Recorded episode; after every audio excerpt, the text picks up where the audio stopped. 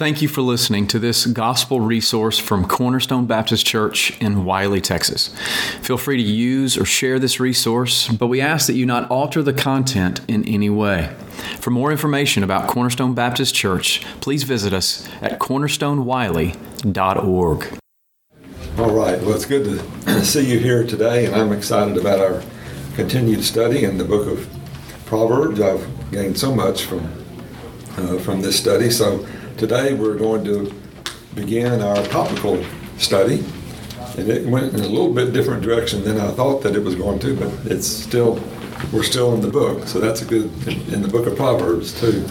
I mentioned uh, a fellow named Bruce Waltke, and he's written kind of the definitive uh, uh, commentary on Proverbs. It's too big.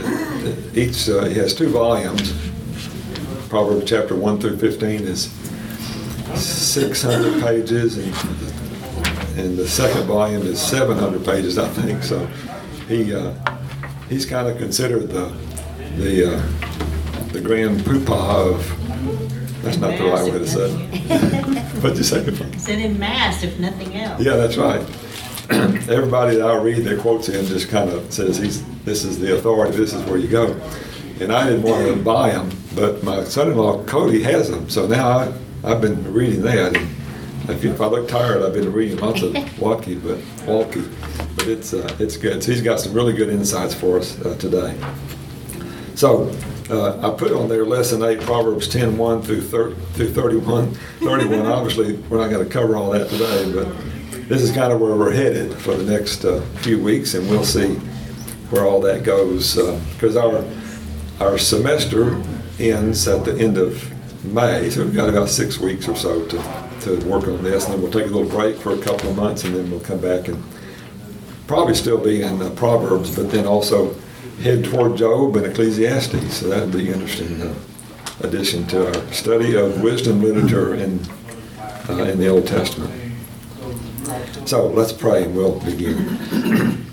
our Heavenly Father, we we lift our hearts to you with praise and thanksgiving that we rest in your grace for us. We thank you uh, that uh, that you have justified us as a gift of your grace through our Lord Jesus Christ. And so we rest in him today and we thank you for your word that you've given to us and we pray now that uh, you would nourish our souls by it and, and teach us your ways. And I thank you for each person in the room today. I pray you would give them your strength and help and blessing uh, from your word today. And we pray in Jesus' name. Amen. Well, just a couple of things to do before we actually get to the tongue. and uh, one, remember, we've spent all this time in Proverbs 1 through 9, which we've understood is the introduction to the book. And as we saw last week, uh, in uh, chapter 9, uh, Solomon refer or wisdom, which is I think Solomon writing this, referred to the to the house that wisdom builds has built, and to the feast that wisdom offers. And uh, Waltke's uh, interpretation of that, and others too, is that the house is Proverbs one through nine that sets up sets up the framework and the worldview and different principles and concepts that help us to enjoy the feast. And the feast is 10 through 31, all these, uh, all these proverbs. So won't spend a lot of time on on this introduction here, but just a, a couple of just we'll just read over them and look at the truths that we've been seeing, uh, and we want to see these things as we begin to to read and interpret uh, and and feast on the on the uh, the wisdom that's in these other proverbs. So we've seen that there's three kinds of people. There's the simple person, that's the the naive person, the younger person usually that uh, doesn't know what they don't know. Then there's the fool that's beginning to take the pathway toward uh, toward foolishness, rejecting wisdom and reproof. And then also the wise man, um, the wise person. Solomon will be uh, addressing these three groups. And then we saw there's two worldviews in this house. Uh, and they're called pathways, they're called houses, they're called ways. And so we can expect that as we look at these proverbs that that each one of them is going to be a, a, uh, a fork in the road, so to speak, a choice that we have to make about which way we're going to go. And then uh, one thing that we saw is that uh, the first step toward wisdom is humility, uh, listening to what God says, being this. And I was surprised as we look back in chapter one the, how important uh, learning from reproof is reproof from others, reproof from the life, you know, from life experiences. Um, then, of course, listening to God's wisdom is both a passive reception and active pursuit. And interestingly, he spends a lot of time in chapters 1 through 9 pointing out the two primary obstacles to wisdom are easy money and easy sex. And um, hadn't thought a whole lot more about that since then, but that that these are two ways that focus on ourselves rather than upward to God and outward to, to other people. And they uh, that's the easy way to life without requiring relationships and, and repentance and, and hard work. But as we've seen, the, the most important principle or the most important truth that we've seen in applying these proverbs, interpreting them and applying them, is uh, the fear of the Lord, because the fear of the Lord is not the end of wisdom; it is the beginning of wisdom. It's where it's where wisdom begins. So, um, so this is a relationship that that we cannot be truly wise without a relationship with the God that provides the wisdom. And I think that's important as we as we look at these proverbs. That I've seen some books that have been written by purely secular people saying this is great wisdom. You can learn from this and learn how to get along with people and have business principles and things like that. But it's impossible to have true wisdom without realizing that every proverb has a, a vertical dimension to it. It's not just horizontal. Every proverb has has a vertical dimension. These are not just uh, pithy sayings. I was um, my my Bible reading came through uh, Leviticus. I'm in Leviticus 25, and there are several uh, uh, rules about like caring for each other, like the rule, the, the, the year of Jubilee, you know, those kinds of things and uh, and caring for the for the poor uh, Israelite brother. And at the end of each one of those guidelines, those commandments, that's the horizontal. Uh, the Lord said something like, uh, uh, let's see where I saw that. Yeah, like for example, you shall not wrong one another, but you shall fear the Lord your God. So there we see it again. There's the, or, the horizontal, but the fear of the Lord is the foundation of that of that horizontal. So these are the things that we'll uh, that we'll see as we begin to to uh, study these these proverbs in chapters 10 through through 31. Now, here's something I hope will be of uh, interest to you and intriguing to you. Um, have you heard this statement that says something like? Uh, well, the Proverbs aren't really uh, promises that you can always count on. They're more kind of principles that you just that you uh, apply, and usually they come through, but not all. Not, usually they're they're true, but not always. You ever heard that? That's kind of the general evangelical wisdom on Proverbs. One of these guys that I that I look at named Peter Krol, he listed a bunch of people that say that, and uh, or people that that I like, like uh, R.C. Sproul, John Piper, people like that, or and you have those kind of things. These are not promises; they're principles. Uh, one of the biggest uh, verses that we think about that is Proverbs 22 6. Train up a child in the way that he should go, and when he is old, he will not depart from it. Well, I know people that have trained up children really well and it didn't work out that way. Or they didn't train them up at all and they turned out to be good. So, so that's kind of one of those one of those that we use sometimes. Another one would be we looked at in Proverbs three. Um, honor the Lord with your wealth, with your first fruits, and your first fruits, and your barns will be full. Your your wine vats will overflow with with wine.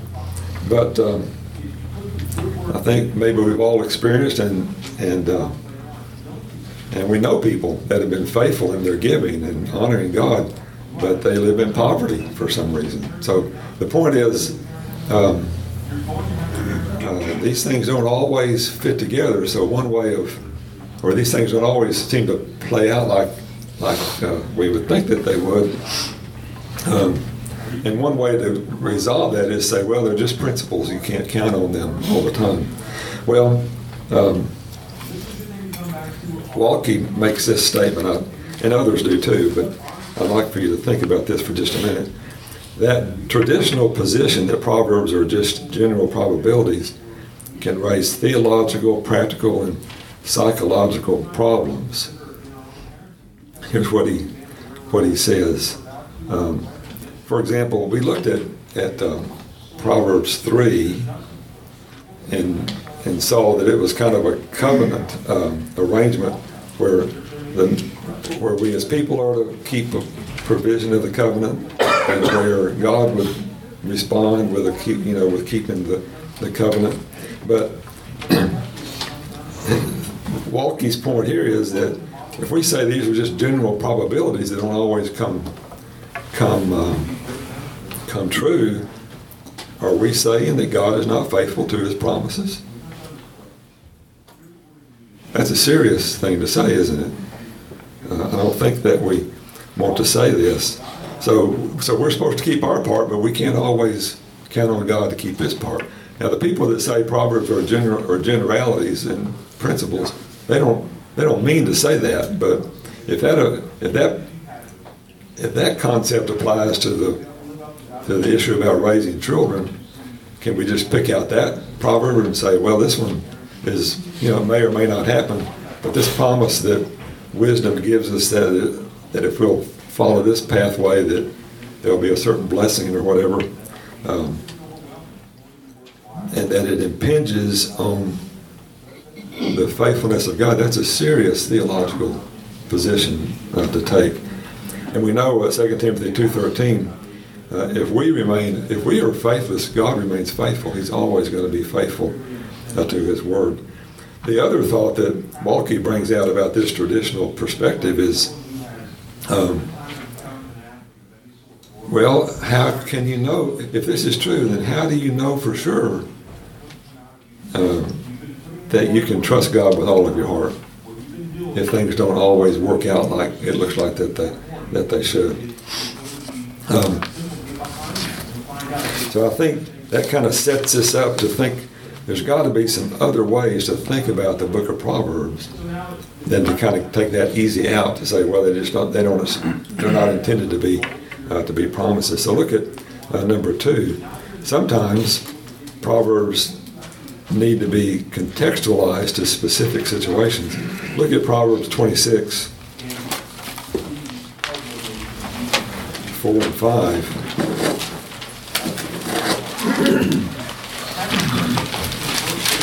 we'll probably get to this uh, someday, but um, Proverbs 26, uh, 4 and 5. here's two proverbs that seem to say uh, the opposite. They seem to be contradictory. Answer not a fool according to his folly, lest you be like him yourself. And then verse 5 Answer a fool according to his folly, lest he be wise in his own eyes. So, which one of those is true? Well, the right say both. Both, both of them are the Word of God, so they're both true. But they're true in specific contextual situations. So sometimes, depending on the situation and the fool that you're talking to, uh, you, you answer him according to his folly. Sometimes you don't. So, uh, so the point is that these proverbs speak to very, not just these two, but the proverbs can often speak to very specific situations, and we need to work hard to understand what that specific situation is that that proverb applies to. It, what is that passage? Uh, it's quoted so often at Christian graduation seminars. Jeremiah Jeremiah says to the to the to the uh, to the nation in exile. Uh, God says, I know the plans that I have for you, plans for good. And well, that's a great promise for the exiles in Babylon, but it may not fit the high school graduate at Wylie Prep. Okay, so the point is, we got to be. I mean, I think in general it does. You know, in the in the covenant of grace, we can expect God to have good plans. But uh, but the point is, let's work hard to apply these proverbs to the specific context of which they have, you know, of which they've been written. Any thought about that? I'm, I've been talking enough. Anybody have a? I've always wondered about that, about we pull, especially in the Old Testament, we'll pull a verse out and say, look, this is, you know, but, you know, like the one you just said, that, you know, that's a plaque on the wall in, in some homes, that, you know, I know what my plan for you, but it was for the exiles, right? So, not that God doesn't know his plans, but it doesn't necessarily mean that it's gonna go the way that you're hoping. Right. I think we can always look toward some kind of new covenant application of these kind of promises. Well, the other one, you know this one though. If my people who are called by my name will humble themselves and seek my face, I will heal their land. Um, that was written particularly to God's covenant people, Israel, not to the United States of America. Doesn't mean He won't bless any country that comes under the authority of God, but you got to be careful about those things. Anyway, those aren't proverbs, but but every proverb is that, it, that makes a promise. Uh, well, we'll see this in a minute. Every proverb, every proverb that makes a promise is the word of God, and we can count on that promise, but we have to contextualize it, apply it in the right way. Um, another point that Waltke makes: some proverbs need to be qualified or explained by what he calls counter proverbs. So look back at uh, Proverbs three.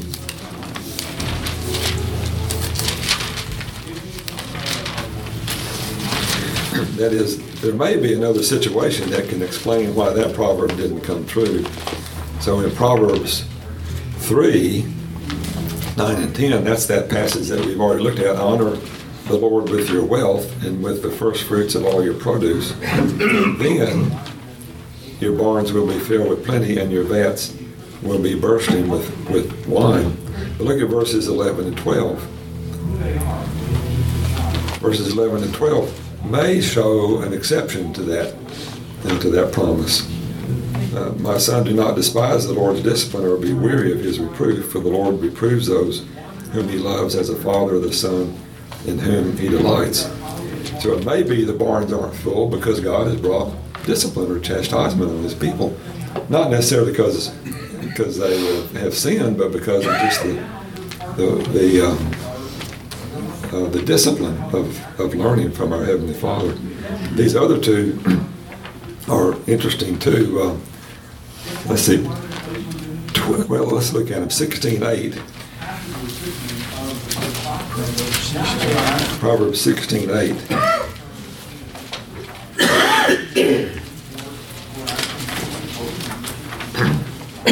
So here's another reason why a godly man, a wise man, or wise woman's bank account may not be full. Uh, verse uh, Proverbs 16 Better is a little with righteousness than great revenues with injustice. So the point there is, it's it's more godly and wise to choose to be just than it is to, to guard your financial nest egg. If, if being just means that you lose some finances, that's the principle that we should follow. And then uh, look at uh, 22.1.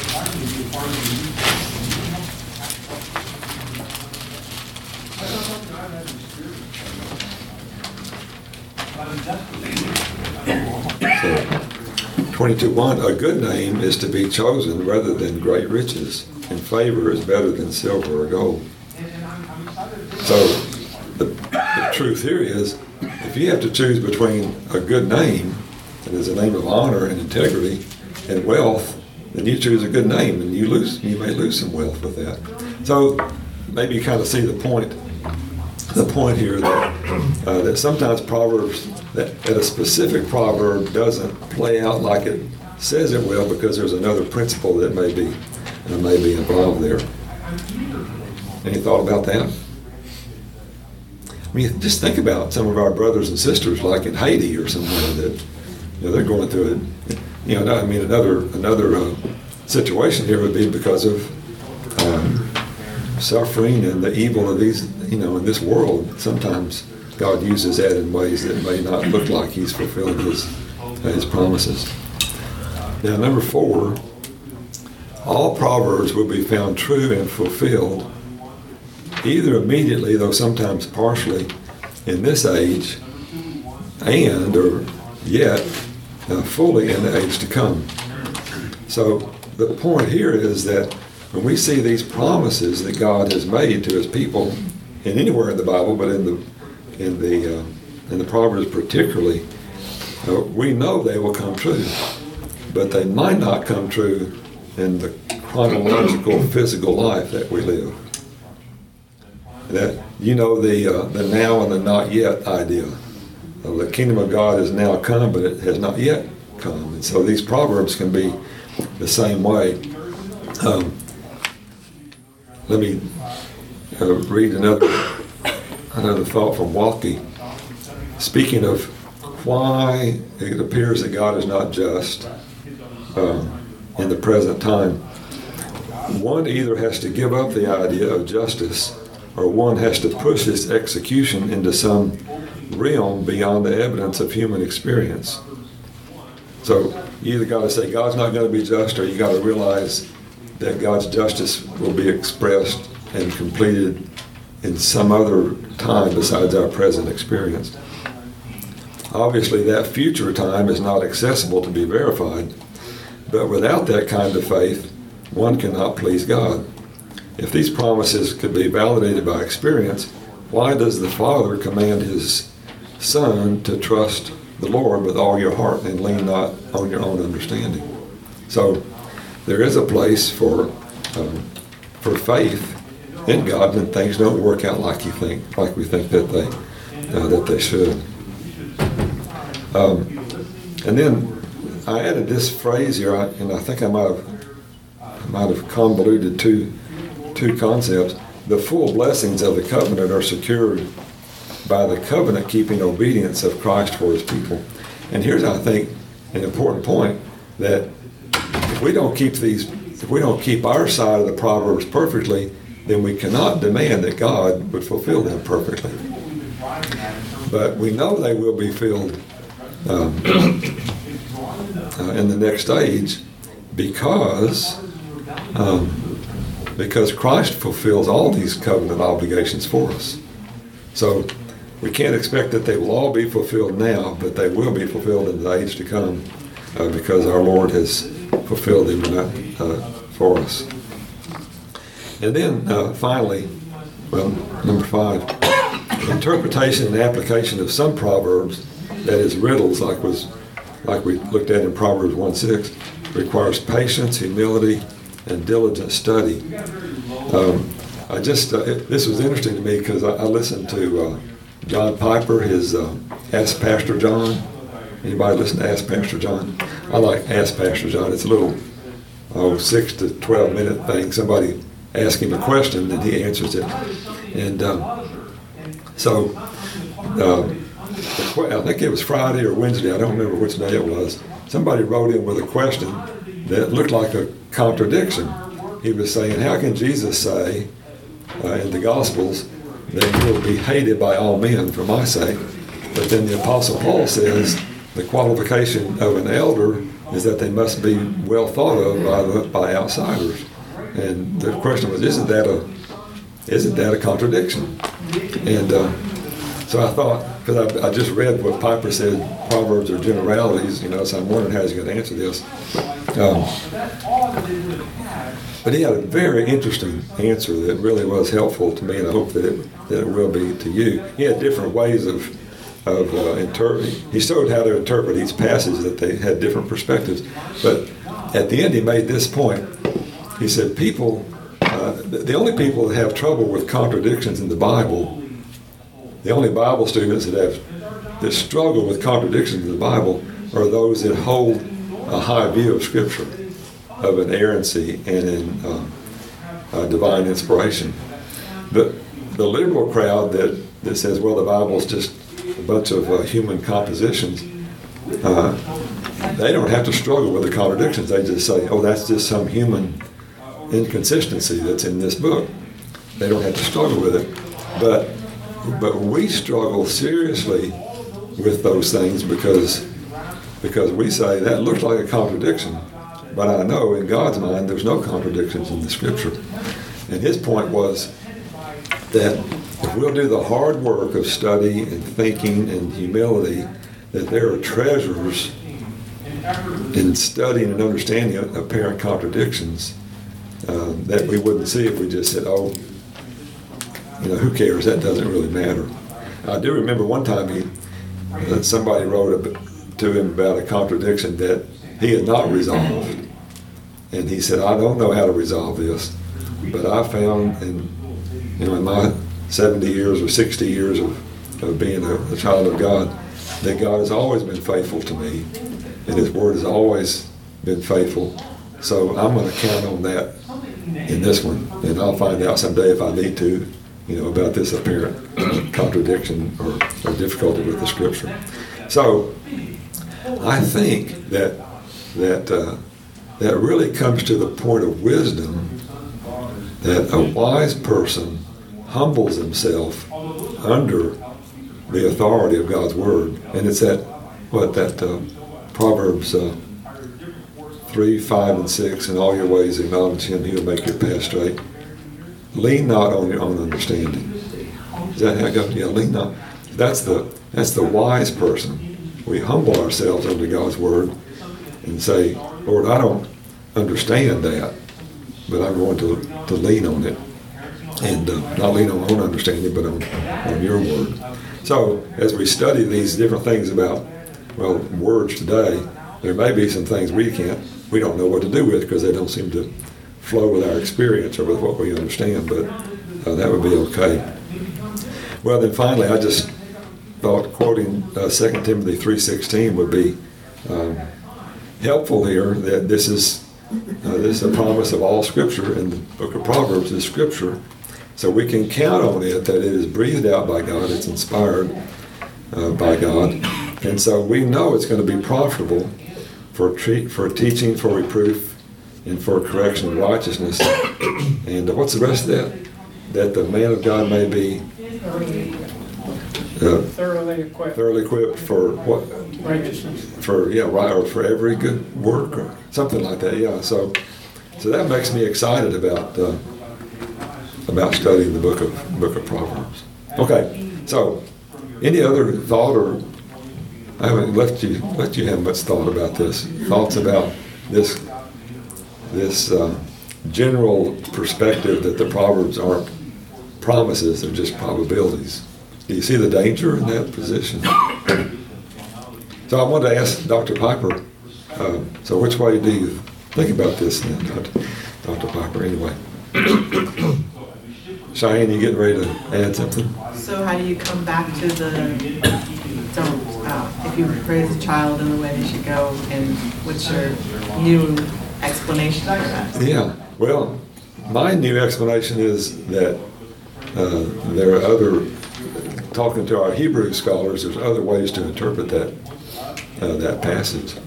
In fact, uh, I've seen a couple of books uh, that include a uh, exegesis of that passage, and in their exegesis is that this is not a promise; this is a warning to parents.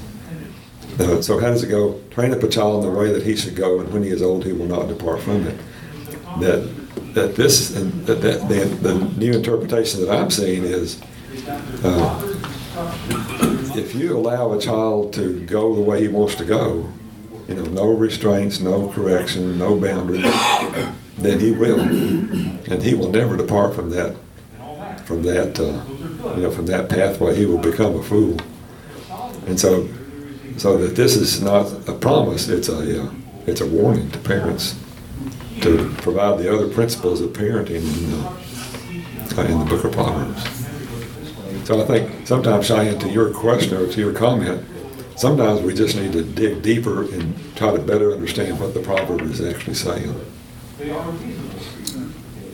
Okay? Hey, I had a question. Uh, how do you reconcile the um, the perspicuity of Scripture with our, like you said, our inability to to rationalize the like, contradictions? yeah. Perspicuity, uh, clarity, is that, is that the best way to, to um, well, I think we have talked about the noetic effects of the fall. That it's damage. We got we're brain damaged now because of that. So, um, I think that uh, for me, the clarity of Scripture is God's gift to us. That all things that are absolutely essential to us to know, to know Him and to, to walk in faithfulness, is clear for us. You know, if we come to the Scripture with with uh, uh, with humility and you know submission to its authority. But I think, um, like what I'm doing today is telling you what I've learned from other other men, other teachers, that in the context of the body of Christ, that there's resources that God can give to us. He gives the gifts to the church of teachers that can help us to understand those things. So well, and I think that you know this is a body project here, you know, understanding the scriptures, and that's why we sit for 45 minutes or an hour under Pastor Justin because God has gifted him and given him to this body to help us understand these things. Okay, good. That's good. Other thoughts or questions? Um, I'm just being naive, but I, I just stand on that verse, uh, all scripture is God breathed. That's where it starts for me. And uh, He's the creator, I'm just the created, and I trust Him. I can't explain it all, but uh, I just trust Him, and it all starts there, it's God breathed. And for- it's in there for a purpose. Yes, sir. That's pretty simple, isn't it, Ralph? I think we need to be simple. A lot of it has to do with limitations of our perspective. Yeah. And we see what is only right in front of us, what we can see. Some things uh, are, go beyond our generation, go beyond our century, go beyond our lives, and we won't see them. And that's what Hebrews 11 does.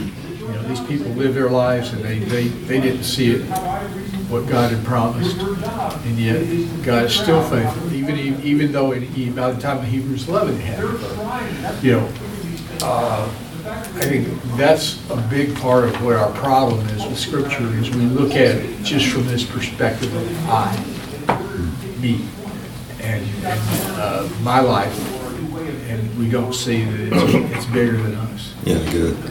So Mark says part of our problem is that we, oh, hi, folks.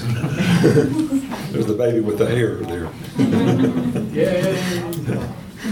Mark's perspective, Mark's thought is sometimes our limitation is because we're so focused on our own situation, our own vision, our own perspective, and well, that's, that is really good. And you know how we need to see what our brothers and sisters are seeing around the world. And the other point is reading, uh, not just contemporary thoughts and ideas, but but like uh, I guess it was Piper again. I think C.S. Lewis. We'll do C.S. Lewis this time. He said, before you read a book that's contemporary, uh, read another book that's hundred years old, because they'll help us to see things we don't even know we're not seeing. So that's a good good point. Good. Somebody else have a question or comment? These are good. Okay. All right. Well. Let's look uh, now at uh, our speech. I was all ready to dig into this uh, Monday morning, I think, and I said, "This is going to be simple. I'll just look up all the verses that deal with the tongue and with speech and and uh, with words, and I'll pull out eight or ten of them, and that's what we'll do on Sunday morning." Well, there's well over a hundred verses that in Proverbs that deal with the tongue. I think there's you can just it's just amazing how many that there are. So that was my first problem. I'm not going to be able to get my brain around all those. I'm going to miss some stuff, and that's going to be uh, scary. Uh, but I thought, well, I'm going to start. Just like my professor used to say, just put your seat in the chair and get started. And so that's what I did. And so I started with Proverbs 18:21. So if you want to turn there, I'll show you where I started.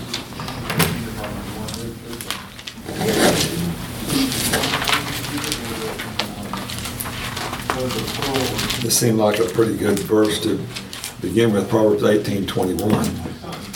And uh, because it speaks of the great power of the, of the tongue. I didn't know any better place that kind of get our attention of how vitally important it is to understand the tongue than this verse right here. So 1821, uh, death and life are in the power of the tongue, and those who love it will eat its fruits. And all I was going to do was just do the first, uh, you know, Proverbs 21a. And I thought, I looked over on my desk, and there was Dr. Waltke's two two volume thing, and, and I knew that he had. I looked through it, and uh, and he has exegeted every proverb from a half a page to two pages for, for one verse. So I thought, well, that's a good place to start. I'll see what Dr. Waltke says about this passage, and I can get a good start on that. Well, I, uh, I opened uh, his volume. This would be volume two, and uh, looked at the exegesis of verse 21, and he said something like, "Well, now we, we need to realize that this that this proverb is continuing a longer section on comparing the speech of fools with the speech of of wise people." and uh, and so that immediately challenged this perspective. Well, these are just a bunch of proverbs, and they have no no uh, they're not coherent together. They're just everywhere. Uh, but what I've so reading more of uh, Dr. Waltke, I began to realize that that may not be the case. That I don't know. I hadn't read all of his stuff. I'm not going to read all of his 12, 1400 pages, but but. Uh, so I thought, okay, I'll just kind of see what he says about that. The first thing he said was uh, that I saw was verses 20 and 21 are a, a proverbial uh, couplet. And here's how he saw that. Look in Proverbs 18, verse 20, and you see the word fruit in the first part of that verse. See that? And then look at the end of verse 21. See the word fruits again. So he, his point is, and maybe you've heard this theological term, this is an inclusio. The, the thought begins with fruits and it ends with fruits, so you know that everything in between uh, is connected. So that was the first thing I saw. Okay, here is uh, here's two verses I thought may have been disconnected because that's what I was to understand about all the proverbs. They just go everywhere. They're not connected. But here's a Bible scholar saying, no, here's at least two verses that are connected because they both have the word uh, fruit in them. And so then he said this passage actually begins back in chapter 17. So remember what we've seen in, in uh, Proverbs 18, uh, 20 and 21, speaking of a man's mouth, speaking of his lips, speaking of his tongue. And then look back at chapter 17, verses 27 and 28. Whoever restrains his words has knowledge, and he who has a cool spirit is a man of understanding. Even a fool who keeps silent is considered wise. When he closes his lips, he is deemed intelligent. So here's his point. Solomon begins a lesson, and by, by the way, you know the chapter divisions are not inspired. Somebody very helpfully put the chapter divisions later, but they're not.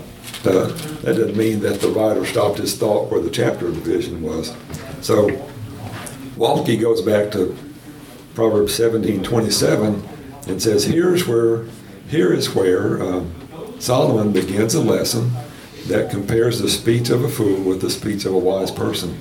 And, it, and that lesson goes all the way from 1727 to 1821. Uh, so that's our lesson for, well, not for only today, next week too.